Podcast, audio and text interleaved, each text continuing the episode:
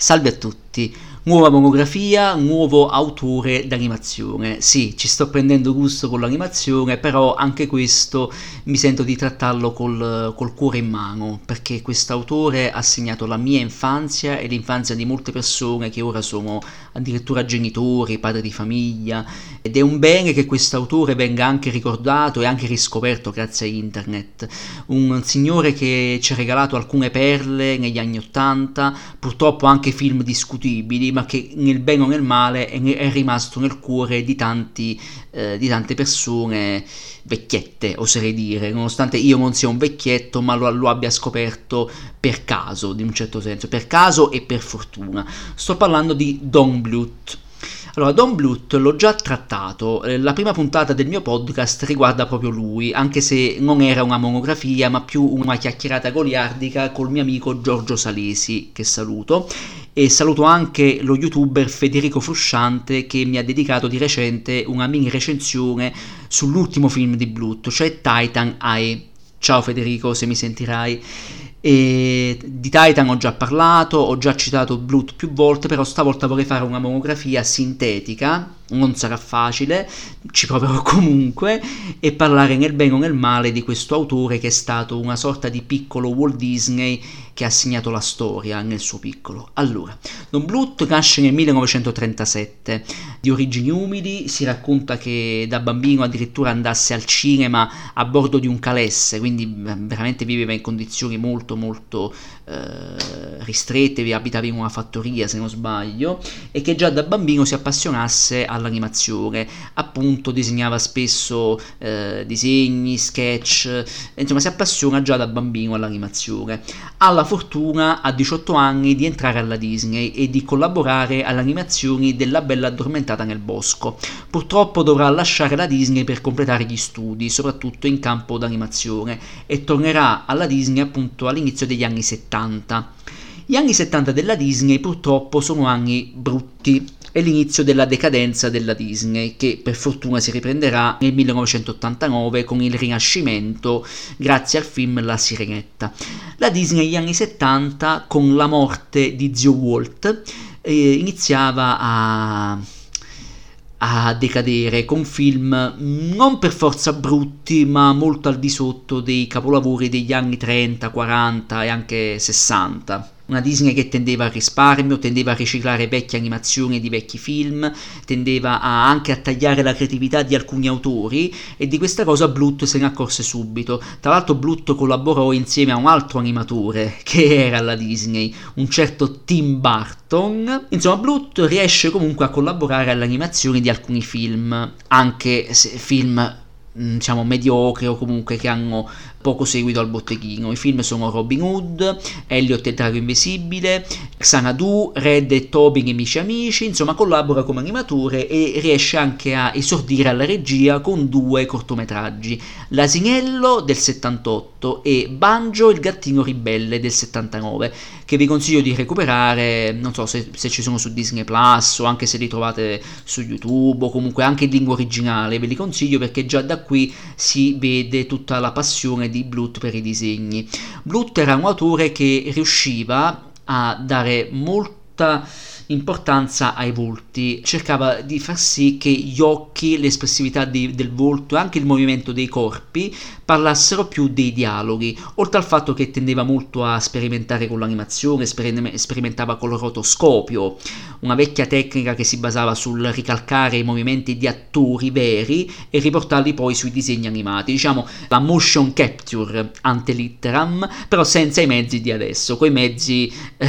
dell'epoca. Insomma, Bluth riesce a, a, usare tutto questo, riesce addirittura a usare il rotoscopio per dare vita eh, a addirittura oggetti, eh, cesti, navi, per dare una profondità maggiore ai, ai disegni, alle animazioni, soprattutto ai colori, alle atmosfere. Era un autore che nei primi tempi guardava molto a quello che era Walt Disney nei primi tempi, non a caso era molto innamorato di Biancaneve i Sette Nani, di Bambi e in un certo senso i primi film di Walt Disney guardavano molto all'horror, cioè Biancaneve aveva dei, ta- dei, tratti molto da espressionismo tedesco, se pensiamo alla fuga di Biancaneve nel bosco con tutte quelle, fu- quelle figure, eh, quegli occhi che sbucano nell'oscurità, cioè sono sequenze molto raccapriccianti per un bambino, la morte della strega è terrorizzante sul finale, ma la stessa Biancaneve che si addormenta con la mela tra le mani mentre svenuta in terra è molto molto forte.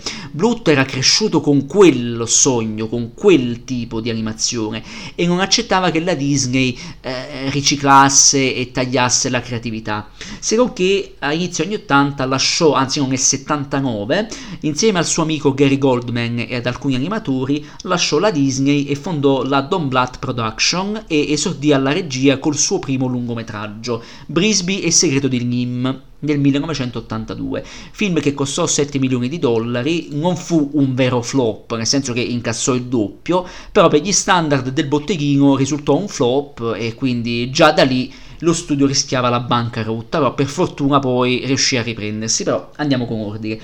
Brisby è un film meraviglioso, un esordio folgorante, un vero capolavoro che guarda a, a, un romanzo, che è tratto da un romanzo per bambini e Blut dimostra di riuscire a coniugare benissimo la fiaba con elementi eh, maturi e anche molto politici. Essendo lui eh, una persona di umili origini, perché appunto ho già detto viveva, viveva in una fattoria, la sua famiglia era povera, essendosi fatto dal niente e da solo ma sul serio, eh, incuteva molti messaggi sociali e politici sfruttando personaggi che sostanzialmente erano molto spesso dei derelitti, dei proletari. E infatti Brisby è poi appunto la storia di una topolina, la signora Brisby, vedova, con dei bambini a carico, tra l'altro uno di essi anche gravemente ammalato. E la nostra povera, poveretta vive in una fattoria nascosta agli occhi degli umani e cerca di sbarcare il lunario se non che scopre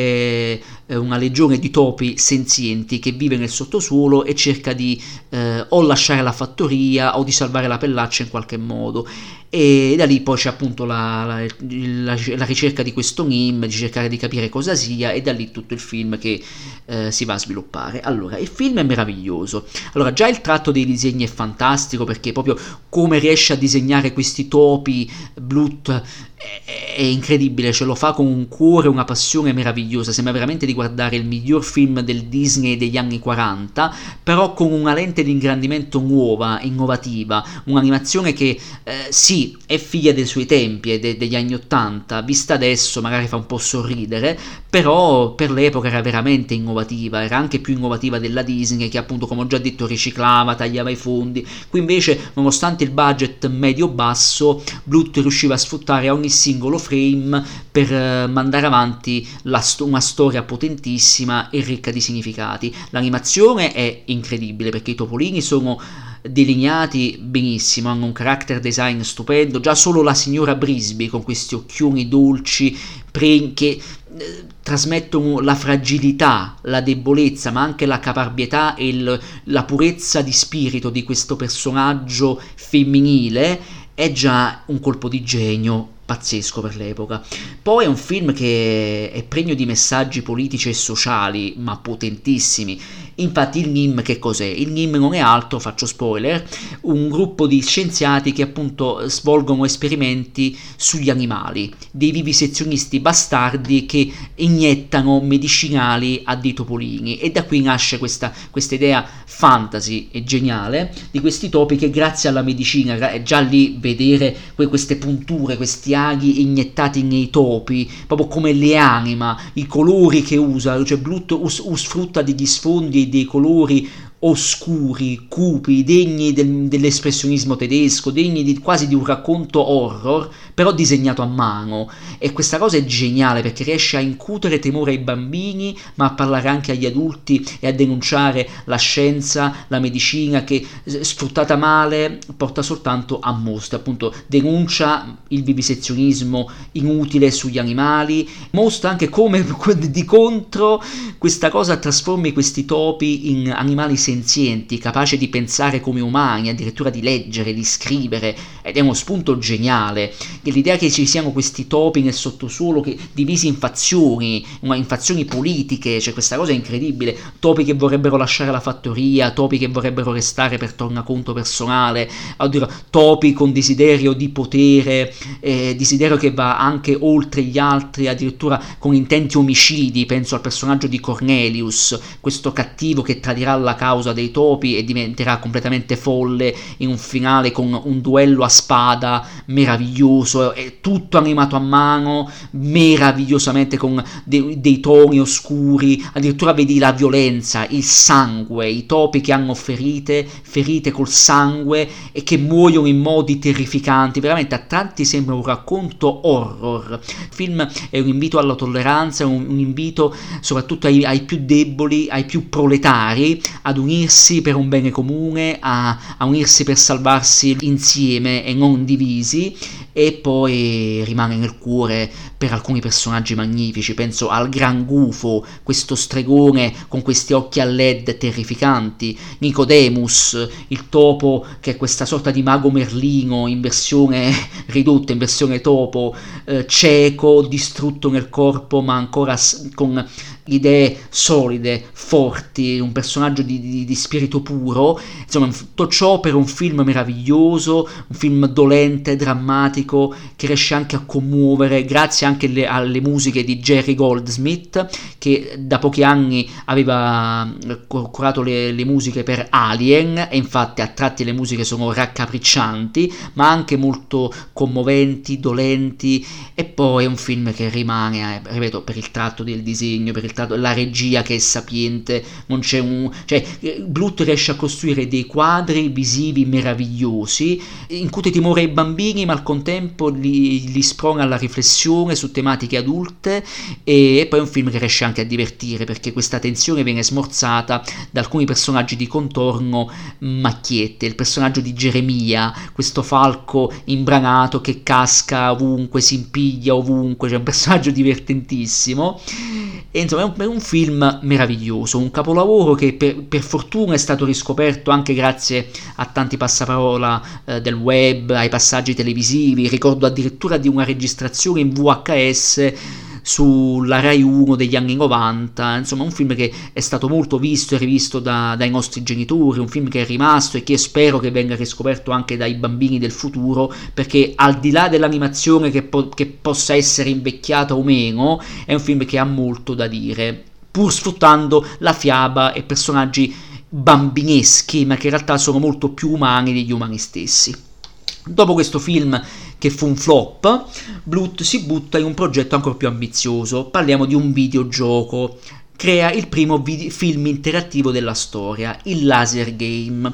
I laser game sono il prototipo dei, dei, giochi che oggi chiamiamo i quick time event, cioè i giochi nei quali tu premi un pulsante e da lì ne deriva un'azione. Se sbagli azione devi ricominciare da capo o ne pagherai le conseguenze. Ecco, il laser game era questo, era basato su un film interattivo per proseguire nel, nel, racconto dovevi muovere le levette analogiche su, giù, destra, sinistra, però questo nei cabinati da sala giochi degli anni 80 e vedere Dragon Slayer, questo è il prodotto del 1983, vedere Dragon Slayer in sala giochi quando non c'era Super Mario, c'era stento Donkey Kong, soprattutto in un'epoca nella quale iniziava la crisi dei videogiochi per colpa di Atari, vedere una roba del genere in sala giochi era una meraviglia, cioè un cartone animato interattivo col quale tu interagivi e se sbagliavi il tocco del, del pad ti toccava vedere l'animazione della morte del personaggio che animavi. Cioè Dragon Slayer è un gioco che è rimasto nel cuore di molti e ancora oggi viene riproposto, viene, eh, c'è la remastered per eh, PC, per le varie console, per Nintendo Switch, vi consiglio di comprarlo di farci un giro, hanno rimasterizzato questo, anche gli altri progetti a, eh, ai quali ha collaborato Blut, perché Blut ne ha realizzati tre di laser game, questo, Dragon Slayer 2, eh, Space Ace, addirittura come opera di fantascienza grottesca, è un genere che purtroppo è andato poi a morire già negli anni 90 e poi da lì appunto è diventato il gioco Quick Time Event che, che conosciamo oggi in esempi quali Heavy Rain o Detroit Become Human, però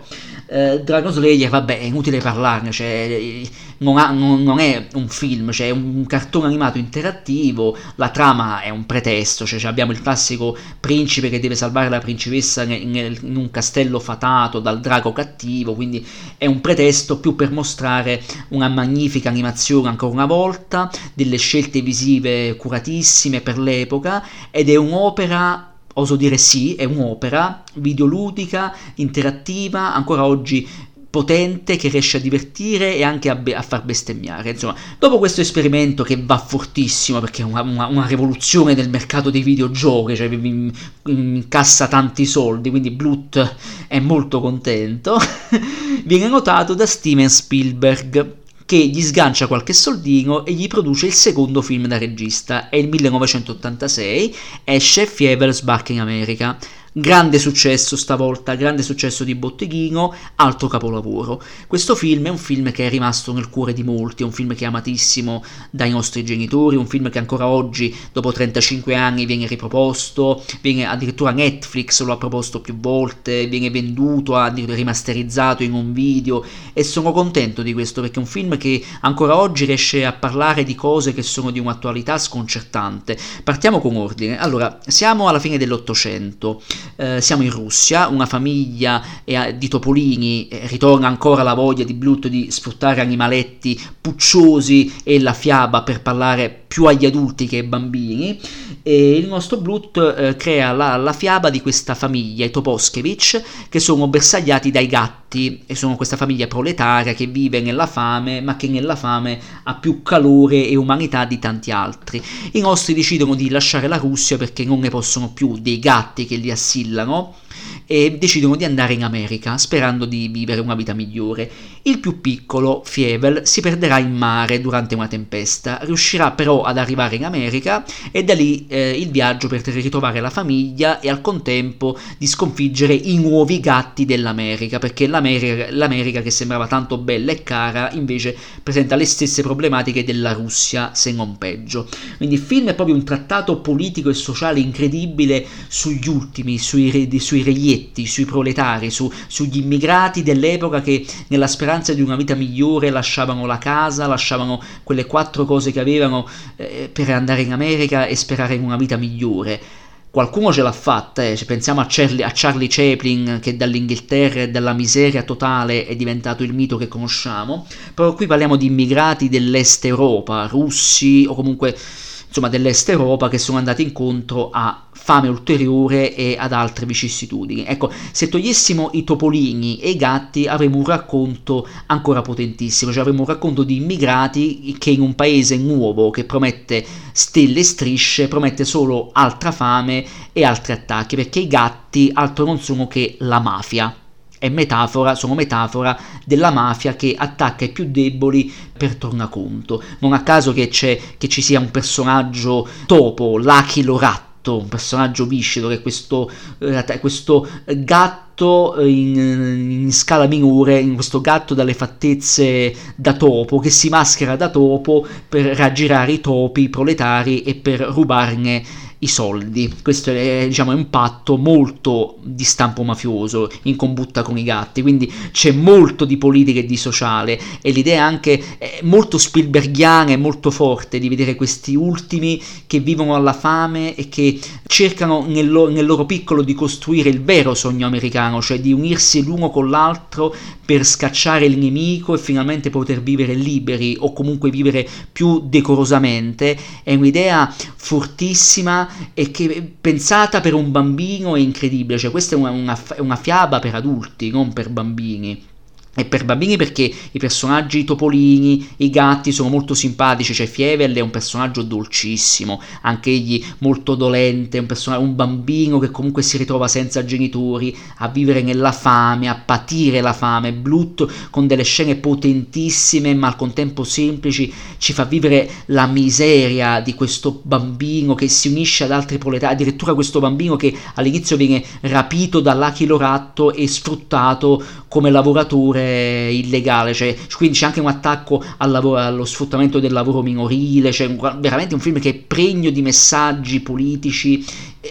ed è un miracolo che tutto ciò avvenga in un film per bambini E poi i personaggi sono umanissimi, sono simpaticissimi, eh, la famiglia Toposkevich è, è, incredibile, è dolcissima, ci sono alcune canzoni che sono molto belle, sono dolci, c'è una canzone t- cantata tra i due fratellini che a distanza ma vicini col cuore, Luna Bella si intitola la canzone se non sbaglio, una canzone meravigliosa, tra l'altro fu, se non sbaglio fu anche nominata agli Oscar, non vorrei dire sciocchezze, una canzone pregna di una dolcezza e di una poesia, cioè veramente un film poetico, visivamente stupendo perché Blut eh, continua a sperimentare, a sperimentare i, i, toni, i colori degli ambienti sono molto cupi, oscuri, è un film che a tratti, per quanto sia divertente e abbia un ritmo eh, molto, molto eh, forte, sia quasi un racconto di avventura a tratti, riesce a incutere timore anche nei momenti nei quali ti aspetti che sia finita, ci sia la pace, no? arriva sempre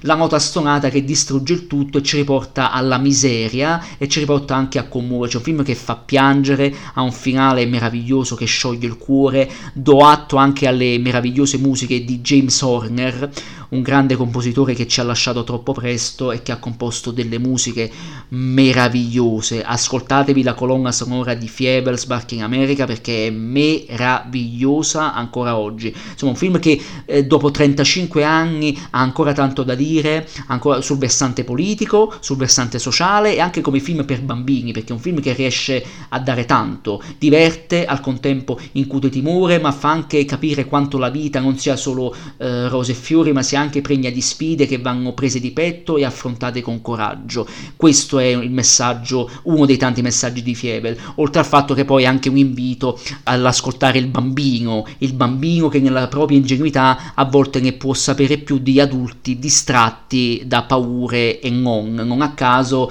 i gatti vengono scacciati via con questo cavallo di Troia costruito grazie appunto ai sacrifici di tutti i topi, questo topo colosso di Minsk, questo, questa figura che da, deriva da una fiaba che il papà raccontava a Fievel e che proprio Fievel riesce a proporre come idea per scacciare i gatti. Quindi vedere questo topo gigante, novello cavallo di Troia, chiaramente che eh, riguarda molto al classico, eh, omaggio a Omero, chiaramente, però è proprio visivamente un qualcosa di meraviglioso. Eh, Fievel è questo, è un film meraviglioso, un altro capolavoro e che ha un gran successo e che ispirerà anche dei seguiti, purtroppo, perché sono uno più brutto dell'altro. Dopo questo grande successo arriva il terzo film, siamo al 1988, stavolta si introduce sia Spielberg che George Lucas, che volevano fortemente questo film, esce alla ricerca della Valle Incantata, fa un altro successo micidiale, micidiale, parliamo di un film che ha dato il via a 13 no no no, eh, 12 sì, 12 sequel sempre uno più brutto dell'altro, però alla ricerca della Valle Incantata rimane un film, un altro capolavoro, un film che è ambientato nella preistoria, stavolta non abbiamo i topi ma abbiamo dei dinosauri, dei dinosauri cuccioli, Piedino, Trichi e altri personaggi di varie specie che eh, si ritrovano uniti eh, una volta aver perso i genitori a dover scappare, a dover cercare la Valle Incantata, quindi una nuova casa e a dover combattere contro denti aguzzi e altri dinosauri cattivi. Il film è uno spettacolo, visivamente è uno spettacolo che non sente il peso degli anni, almeno secondo me, i disegni sono ancora una volta curati magnificamente, è un film che nella sua ora e dieci ancora una volta dice tanto, prende dei personaggi, stavolta dei bambini, che sono appunto ultimi, sono dei, dei, dei, derelitti, sono abbandonati dai genitori, quindi privati di una guida e che in quanto tali devono imparare a cavarsela da soli. E questa cosa è di, di un poetico potentissimo eh, se pensiamo a quanti bambini tutt'oggi sono orfani e devono cavarsela da soli o non hanno guide o addirittura si perdono nella miseria o vanno incontro alla morte, cioè, è, un qualcosa che in realtà è molto molto poetico, anche molto drammatico, è un film che a tratti riesce a commuovere, a tratti riesce a far paura perché comunque la figura di denti aguzzi, questo Tyrannosaurus Rex, eh, insomma ha traumatizzato molti bambini. Mi piace molto anche che i dinosauri siano differenziati, abbiano ognuno una razza diversa e vi sia anche un messaggio politico molto forte, l'idea che questi bambini in quanto di razze diverse all'inizio non debbano quasi parlarsi per eh, appunto una chiusura mentale dei genitori che appunto dopo la morte di essi, dovendosela cavare da soli, dovranno mettere da parte eh, odio razziale, risentimento verso l'altro per cavarsela e for- appunto unirsi e cavarsela contro le avversità della vita. Quindi è un film che invita alla tolleranza, invita ancora una volta a unirsi per combattere un qualcosa di più grande e nella sua ore 10 racconta una storia di amicizia e fratellanza magnifica, impressionante, dolcissima, a tratti riesce a far paura soprattutto gli ultimi 10 minuti, ha dei momenti, delle sequenze veramente forti e anzi si sente che forse manca qualche scenetta perché Spielberg e Lucas hanno tagliato qualcosina perché Luther lo voleva più cupo ma Spielberg si impose e tagliò qualcosa, addirittura all'inizio doveva essere un film quasi muto ma si decise poi un po' per una voce narrante e anche poi per dei doppiatori, eh, perché sennò sarebbe stato un film difficile da vendere. Insomma, questo purtroppo portò a degli screzi tra Bluth e Spielberg, che decisero entrambi di dividersi. E Bluth secondo me ha fatto la cazzata, perché se fosse rimasto con Spielberg avrebbe continuato a avere fondi per altri film. E Dopo questo grande successo, non vi dilungo oltre perché comunque è un film che hanno visto tutti, conoscono tutti a memoria, i personaggi sono fantastici, essendo bambini riescono a divertire ma anche a far riflettere su quanto a volte eh, la diversità possa creare mostri all'interno di noi stessi, ma quei mostri in momenti di pericolo dobbiamo per forza di cose metterli da parte perché sennò and- andremo incontro alla morte. Quindi è un film eh, che è sì una fiaba per bambini, ma è pregna di tante di quelle tematiche, ripeto, politiche, sociali, ma anche so- semplicemente umane. Perché tolti i dinosauri e ci metti i bambini, fai un film drammatico potentissimo che, che funzionerebbe come allora così oggi. Quindi un film magnifico, un terzo capolavoro. Dopo questo grande successo, Bluth si stacca da Spielberg e si autoproduce i film col suo studio di animazione. E nel 1989 esce All Dogs Go to Even, da noi Charlie, anche i cani vanno in paradiso. Un film che è diventato un cult, un film che è stato riscoperto grazie a tanti passaggi televisivi, un film che è amatissimo, un film che ha anche generato un sequel bruttissimo, una, una piccola serie animata, insomma un personaggio, quello di Charlie, questo pastore tedesco che è rimasto nel cuore di molti, per quanto all'epoca il film fu mezzo flop, perché nell'89... Eh, c'era il rinascimento Disney, usciva la Sirenetta che riscriveva le regole sia del, all'interno della Disney che proprio di struttura narrativa, oltre che anche di, di, messa in scena visiva. Quindi la Disney finalmente recuperava terreno e il Blut, poverino, sarebbe stato costretto a reinseguirla, purtroppo, e da lì sarebbe decaduto. Però Charlie è forse l'ultimo film migliore di questa decade, di questo decennio, nonostante senta un po' il peso degli anni, perché la storia è quella di, di questo pastore tedesco che è appunto un delinquente, un gangster, siamo nell'America de, della fine degli anni 30, quindi l'America post-proibizionismo, questo cane che evade dalla galera eh, rincontra il suo amico Carfino, Face che decide di ucciderlo per non dividere i guadagni. Charlie effettivamente muore, però essendo malvagio non gli spetterebbe il paradiso, al che riesce a ritornare in vita e qui la cosa geniale, l'idea che la vita dipenda da, da un orologio, cioè l'orologio che diventa metafora della vita, se l'orologio si ferma si ferma la tua vita. E lui riesce con un trucco a riattivarlo e a tornare in vita, la cosa chiaramente gli costerà uh, l'inferno una volta che l'orologio, cioè la sua vita, si sarà fermato, però il mostro in quanto egoista e menefreghista se ne fregherà altamente, si riunirà al suo amico Icci, questo bassotto simpaticissimo, eh, troverà una bambina che Carface tiene imprigionata, questa, questa Anne-Marie, questa bambina che riesce per magia a parlare con gli animali, la porta via e la sfrutterà per farci i soldi, fino ad affezionarsi a lei come una figura paterna. Allora il film è ancora una volta una fiaba, è un film che visivamente sente un po' il peso degli anni perché sì, i disegni sono comunque ancora molto curati, l'uso del rotoscopio su alcuni oggetti, su alcune scenografie ancora funziona, però lo stesso anno era uscito La Sirenetta, insomma, il livello tecnico era stato portato un po' più su. Nonostante ciò, però, il film funziona, il character design di Charlie e degli altri cani funziona benissimo.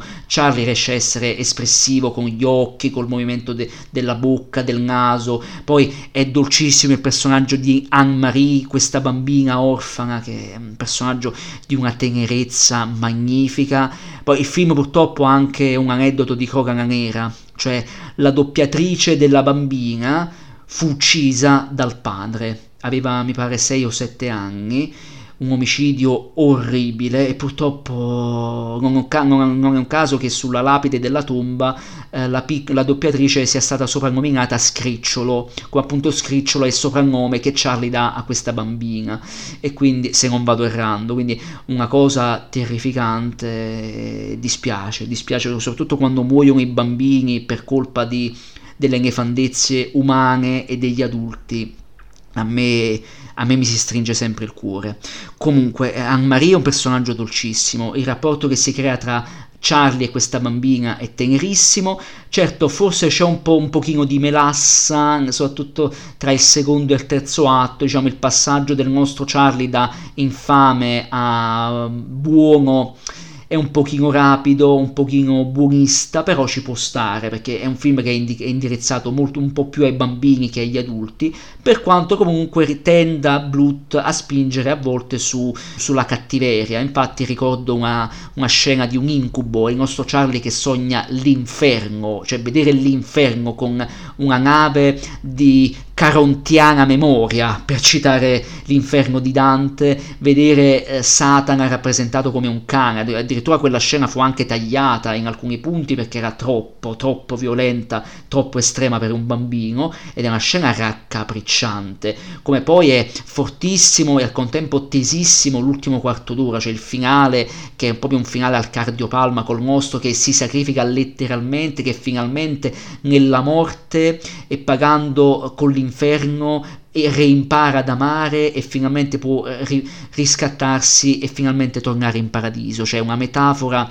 della vita profondissima. Un film che tramite la morte è un inno alla vita, un inno all'amore, un inno a non essere egoisti, a non guardare solo a se stessi e pensando che questo Charlie appunto è un cane che, che è un gangster, quindi anche lì ci togli gli animali, ci metti i personaggi umani e sarebbe stato un racconto drammatico, non so... Eh, un noir alla Howard Hughes con un uomo che da uh, cattivo ridiventa umano grazie all'amore, quindi eh, che sia riuscito a farlo brutto con animali e disegni è magnifico. Ripeto, c'è qualche difettuccio, c'è un pochino di melassa, c'è un alligatore che arriva un po' a caso,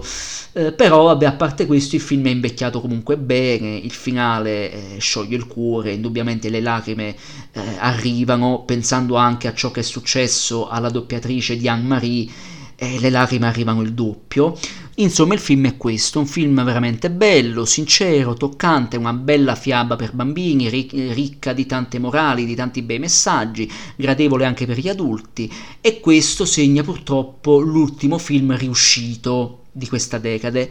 Blut purtroppo negli anni 90 si perderà dietro una serie di film molto discutibili. La sua casa di produzione andrà sempre più in basso, sempre più a perdere soldi, addirittura si, si narra che alcuni fondi li abbia presi dalla Cina per ultimare alcuni film degli anni 90. E, e la cosa è assurda, cioè negli anni 80 la Disney andava giù e Don Bluth acquisiva popolarità. Negli anni 90 la Disney risorge, Don Bluth va giù, addirittura tenta di reinseguire il modello Disney e di imitarlo male e purtroppo ne usciranno una serie di film discutibili. Ne parlo velocemente perché mi dispiace, sono film brutti. Poi possono piacere a qualcuno, eh, perché qualcuno li ha anche rivalutati, mi fa piacere, ma io li reputo film mediocri, se non addirittura orribili. Il primo film è del 1991, se non sbaglio. Sì, sì, 1991, ed è Eddie e la banda del sole luminoso. Ora,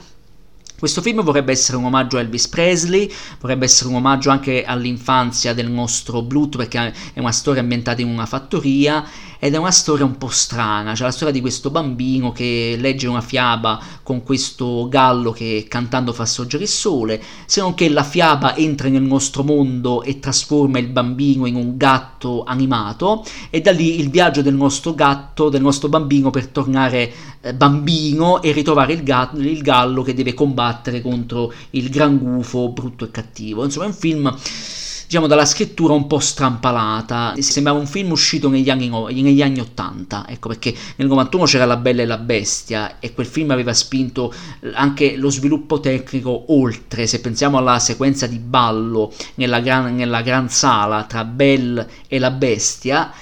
e insomma visivamente anche l'uso della primitiva computer grafica regalava uno spettacolo visivo meraviglioso. Questo film, pur avendo il tratto di Blut nei disegni, nei volti, negli occhi, è comunque un film che visivamente sembra vecchio di dieci anni, cioè un film non può competere con la Disney. In realtà non è neanche costato quando un film Disney. Ecco, diciamo che se, de- se devo spezzare una lancia a favore di Blut, tutti questi film sono costati tra i 18 e i 20, 25 milioni di dollari, che erano buoni budget, eh? però la Disney, insomma, a quell'epoca spendeva il triplo e quindi poteva permettersi anche animazioni più sperimentali e più innovative. Blut è stato, eh, secondo me, eh, ehm, condannato anche a questo, cioè avere meno mezzi, meno risorse, oltre a copiare male la Disney, perché questo film sembra un film Disney però degli anni 70, cioè con anima- animaletti pucciosi che fanno cose a caso, non hanno profondità, sembrano personaggi buttati lì tanto per far felice i bambini, la storia non sembra avere un vero sviluppo ma sembra una sequela di cose che capitano a caso, cioè non so veramente cosa sia saltato, in,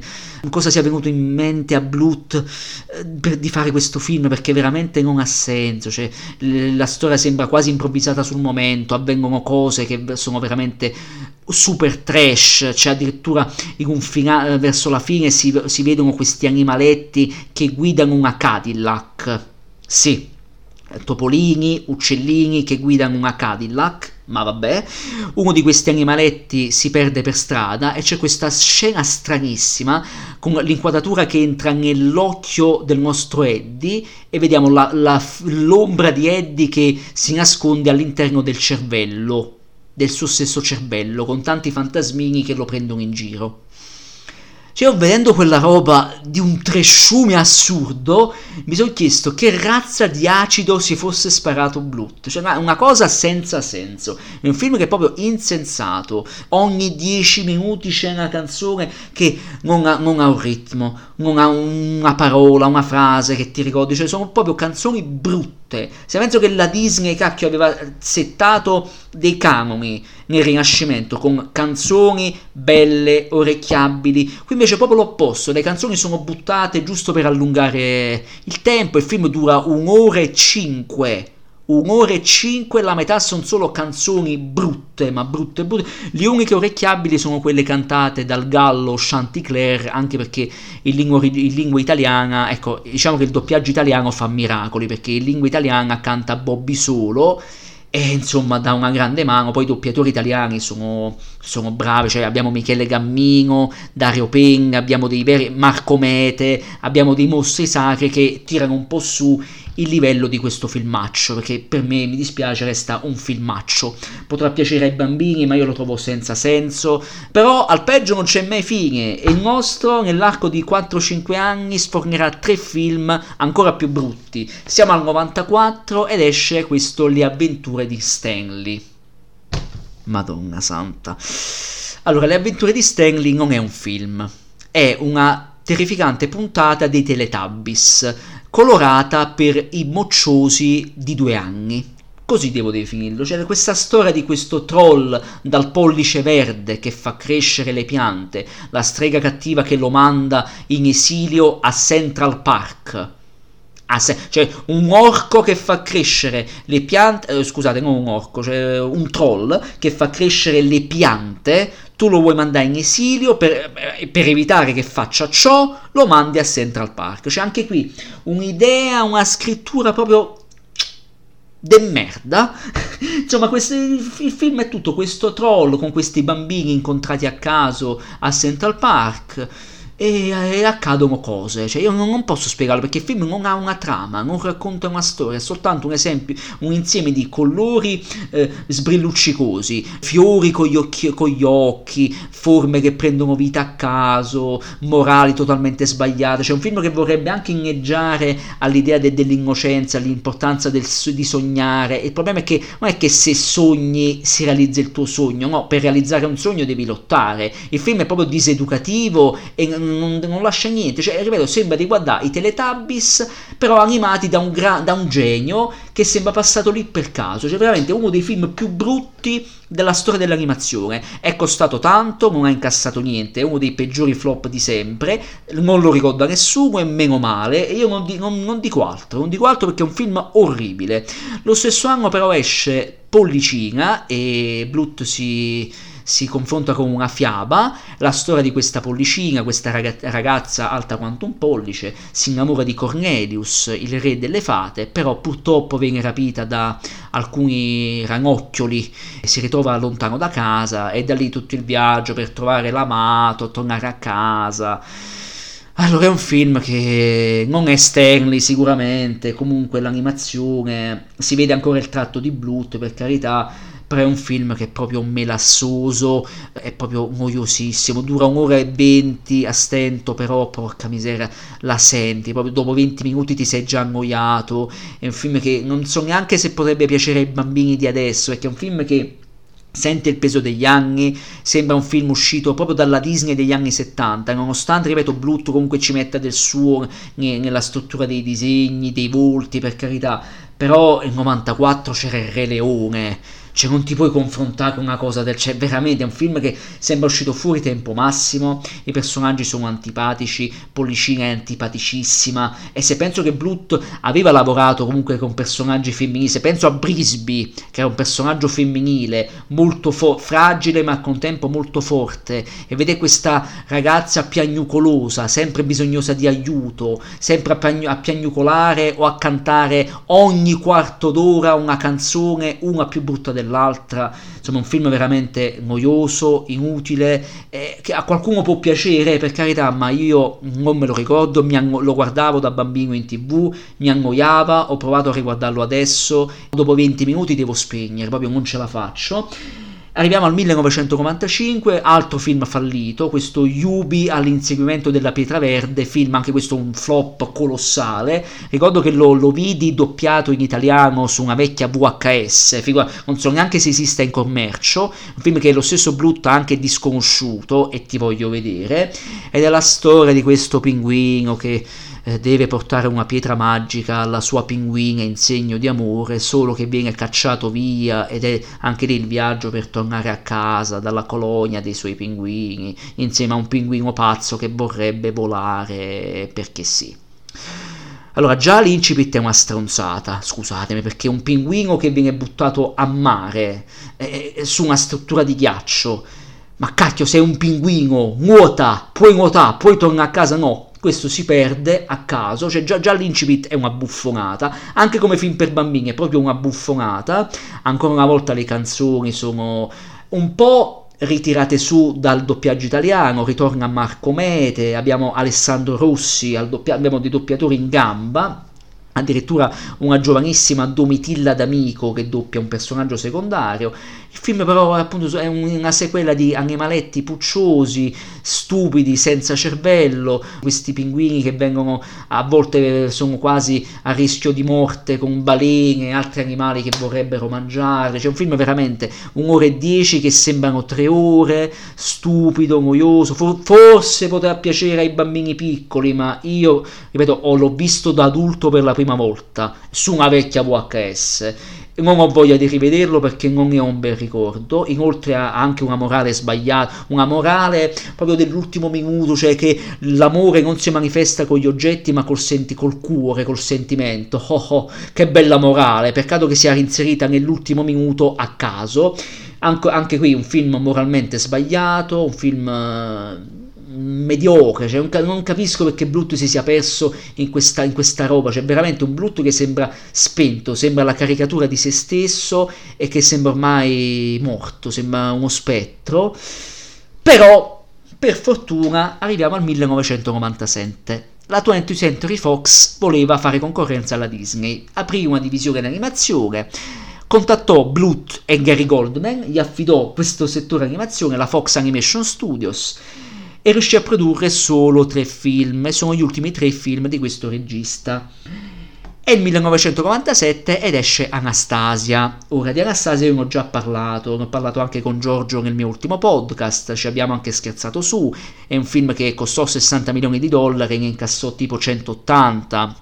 grande successo, nomination agli Oscar per, le migliori musiche se non sbaglio. È un film che è rimasto nel cuore di molti, soprattutto di, tanti, un pubblico femminile, è un film che posso capire perché piaccia, però io oggettivamente, pur riconoscendo che sia un film nettamente superiore a quelli citati, pur riconoscendo che Blut qui ha di nuovo voglia e anche un budget vero stavolta, pur avendo voglia di fare, purtroppo incappa in un film su commissione, perché il film è la, fa- la fiaba cioè, di, que- di, questo mito eh, di Anastasia Romanov, la sopravvissuta alla rivoluzione russa de- dell'inizio del Novecento, con la dinastia dei Romanov di Nicola II, detto il sanguinario, che venne ucciso eh, da- dai russi che morivano di fame.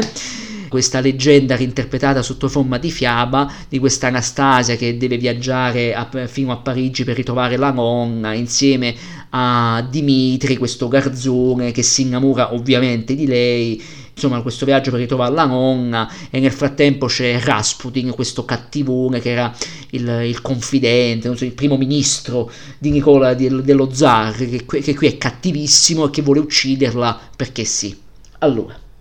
Partiamo dai pregi del film. Il film è tecnicamente mostruoso, perché Bluth stavolta inizia a sperimentare sul serio non solo con l'animazione vecchia scuola, ma anche con la computer grafica e lo fa in un certo senso anche meglio della Disney, perché l'uso anche del rotoscopio sui movimenti dei personaggi molto credibili, forse un po' invecchiati visti oggi, ma parliamo di un film di 25 anni fa, quindi ci può anche stare, però visivamente è un film che comunque è, rimane ancora solido, è visivamente un bel quadro, regala alcune scene degne del Blut dei, dei vecchi tempi, addirittura ricordo una, una, sequenza su un treno impazzito che è molto al cardiopalma, molto tesa, una sequenza con un incubo che vede la nostra Anastasia buttarsi in acqua sotto ipnosi, questo sogno meraviglioso che diventa un incubo e qui Blut ridisegna un altro inferno inferno. Dopo Charlie realizza un altro inferno visivamente terrificante in questo sogno che poi diventa incubo. Cioè, visivamente il film è tanta roba, c'è anche un, bel, un finale abbastanza d'impatto. Però purtroppo è una fiaba, anche qui uscita fuori tempo massimo. Nel 97 vedere un personaggio femminile così stupido, così insensato, così senza spina dorsale è veramente una bestemmia. Se penso che sei anni prima Belle della Bella e la Bestia dimostrava tanto carisma, ma anche Nala del Re Leone, ma anche Jasmine de, di Aladdin, cioè, ma anche Pocahontas di due anni prima, cioè, cioè, ma Mulan dell'anno dopo, cioè, la Disney aveva settato dei nuovi canoni anche per i personaggi femminili. Rivedere ancora una volta la principessa classica, bisognosa di aiuto, dell'aiuto del, dell'ultimo stronzo che passa, è nauseabonda come cosa, scusatemi. Inoltre è un film che è antipolitico ed è antistorico ed è diseducativo per i bambini, perché prende una storia vera, cioè la rivoluzione russa, e la tramuta in qualcosa di falso, perché vedere lo zar Nicola II, detto il sanguinario, che portava morte e si godeva il benessere alla faccia del 90% della popolazione che moriva di fame e che giustamente aveva insorto per fame, vedere questo zar come un benevolo, una persona buona e vedere che la gente insorge perché spinta dal demonio a causa del cattivo Rasputin è proprio una delle cose più antistoriche e più sbagliate, uno degli insegnamenti moralmente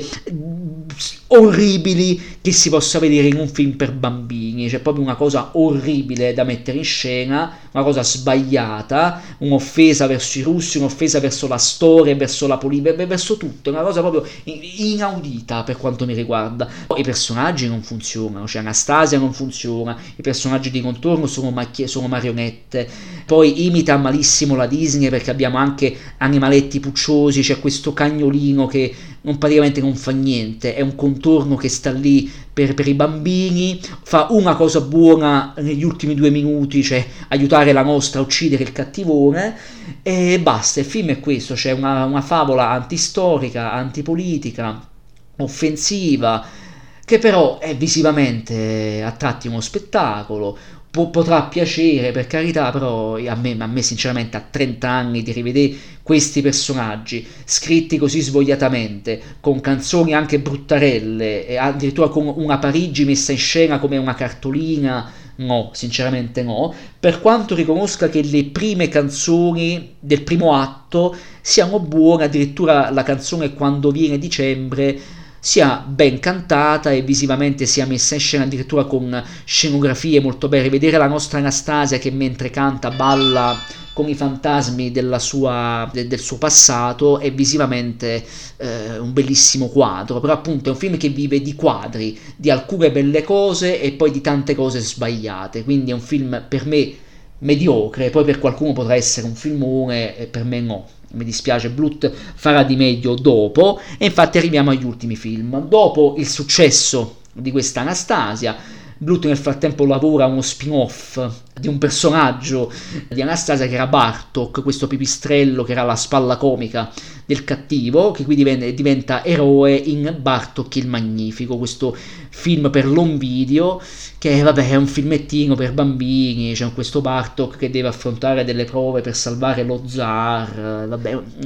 ne parlo brevemente, è un film per bambini, animato bene, e per essere un film per l'home video è curato molto bene, Blut si vede comunque non perde il suo tocco a livello estetico, però è un film dura un'oretta, fa fare qualche risata, cioè ricordo il me bambino ricorda la sfida contro Oble, l'orco di fuoco, ricordo un finale con la cattiva che si trasforma in un drago, un po' sulla scia di Malefica della bella addormentata nel bosco, però è un filmettino per bambini, cioè di può divertire i bambini, però rivederlo da adulto, insomma, a meno che non, qualcuno non ci sia cresciuto, lo vedo molto difficile che un, che un adulto ci, ci, si diverta. Però diciamo questo è stato un film di passaggio, un film fatto più per divertimento, perché nel frattempo Blut si dedica, dopo il successo di Anastasia, a quello che è il suo ultimo film, purtroppo, a quello che è il film che voleva fare, anche se in teoria era un film nato come live action, ma poi la Fox decise di passarlo al settore animazione. Blut e Gary Goldman ci credettero molto e nel 2000 uscì questo Titan AE. Ne ho già parlato nei, nei, miei podcast, dirò giusto due parole. Il film è fortissimo, il film è divertentissimo, non è un film assolutamente per bambini, non ha canzoncine, non ha personaggi stupidi più o meno, è la storia di un ragazzo che nell'anno 3000 si disperde insieme agli, alla razza umana pri, privata della Terra da degli alieni cattivissimi il mostro, grazie a una mappa, riuscirà a mettersi in contatto con un vecchio amico del padre scienziato e si unirà a dei pirati spaziali un po' umani, un po' alieni, per trovare questa nave che forse potrà ridare una speranza o addirittura una casa alla razza umana. Allora, il film funziona per tante cose, visivamente è uno spettacolo visivo, an- ancora più di Anastasia. Eh, Blut spinge tanto sull'animazione tradizionale, spinge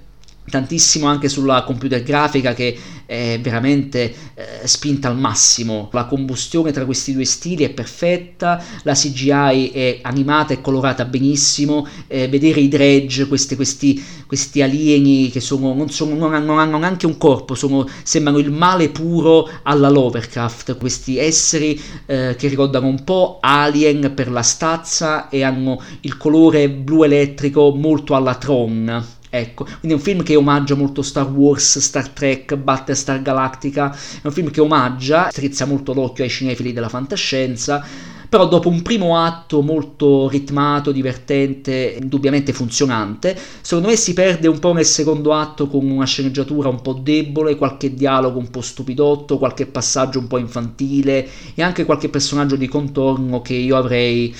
un po' trattato meglio. Poi per fortuna si riprende nel terzo atto con um, delle sequenze al cardiopalma, un finale fantastico e anche geniale. Ricordo ancora un inseguimento tra ghiacciai, tra due astronavi e vedere questi ghiacciai eh, nello spazio realizzati in una computer grafica spettacolare, sembra un live action da quanto è bella quella, una scena meravigliosa e tesissima, insomma un film che funziona per tante cose, funziona meno per altre, però al netto di qualche difetto eh, vale 20 volte Anastasia, è un film divertente, riuscito e che purtroppo fu un flop, fu un film, non so, pubblicizzato male, costò 75 milioni e incassò a stento la metà in tutto il mondo, fece chiudere gli studi d'animazione e purtroppo ha messo fine alla carriera di Blut. Peccato perché valeva e vale secondo me questo film, è un bel film divertente, una bella avventura di fantascienza che per fortuna è diventata un piccolo cult grazie ai passaparola di internet, adesso è su Disney Plus, quindi si può rivedere e rivalutare per quello che è, cioè una bella avventura di fantascienza divertente, a tratti anche inquietante. E quindi qui si chiude questa monografia. Questo è Don Bluth un autore che è sparito da 22 anni, che da anni vorrebbe tornare a fare un film, ma io lo vedo un po' improbabile, nonostante lui ci creda. E chissà, magari una Netflix potrà in futuro comprare so, i diritti per un, nuovo, un suo nuovo film. Chissà. Insomma, questo è Don Bluth, un genietto, un piccolo Walt Disney, un personaggio che tra alti e bassi ha dato tanto all'animazione, ha dato tanto anche alla narrativa per ragazzi tramite il disegno e l'animazione, un personaggio che ha voluto dimostrare come l'animazione fosse una forma d'arte che potesse parlare a tutti e non un qualcosa per bambini, e soprattutto l'ultimo film, nel bene o nel male, lo dimostra. E insomma, a questo signore io voglio un bene dell'anima anche se ha fatto qualche film discutibile, io gli vorrò sempre bene perché ha, ha fatto tanto per l'animazione.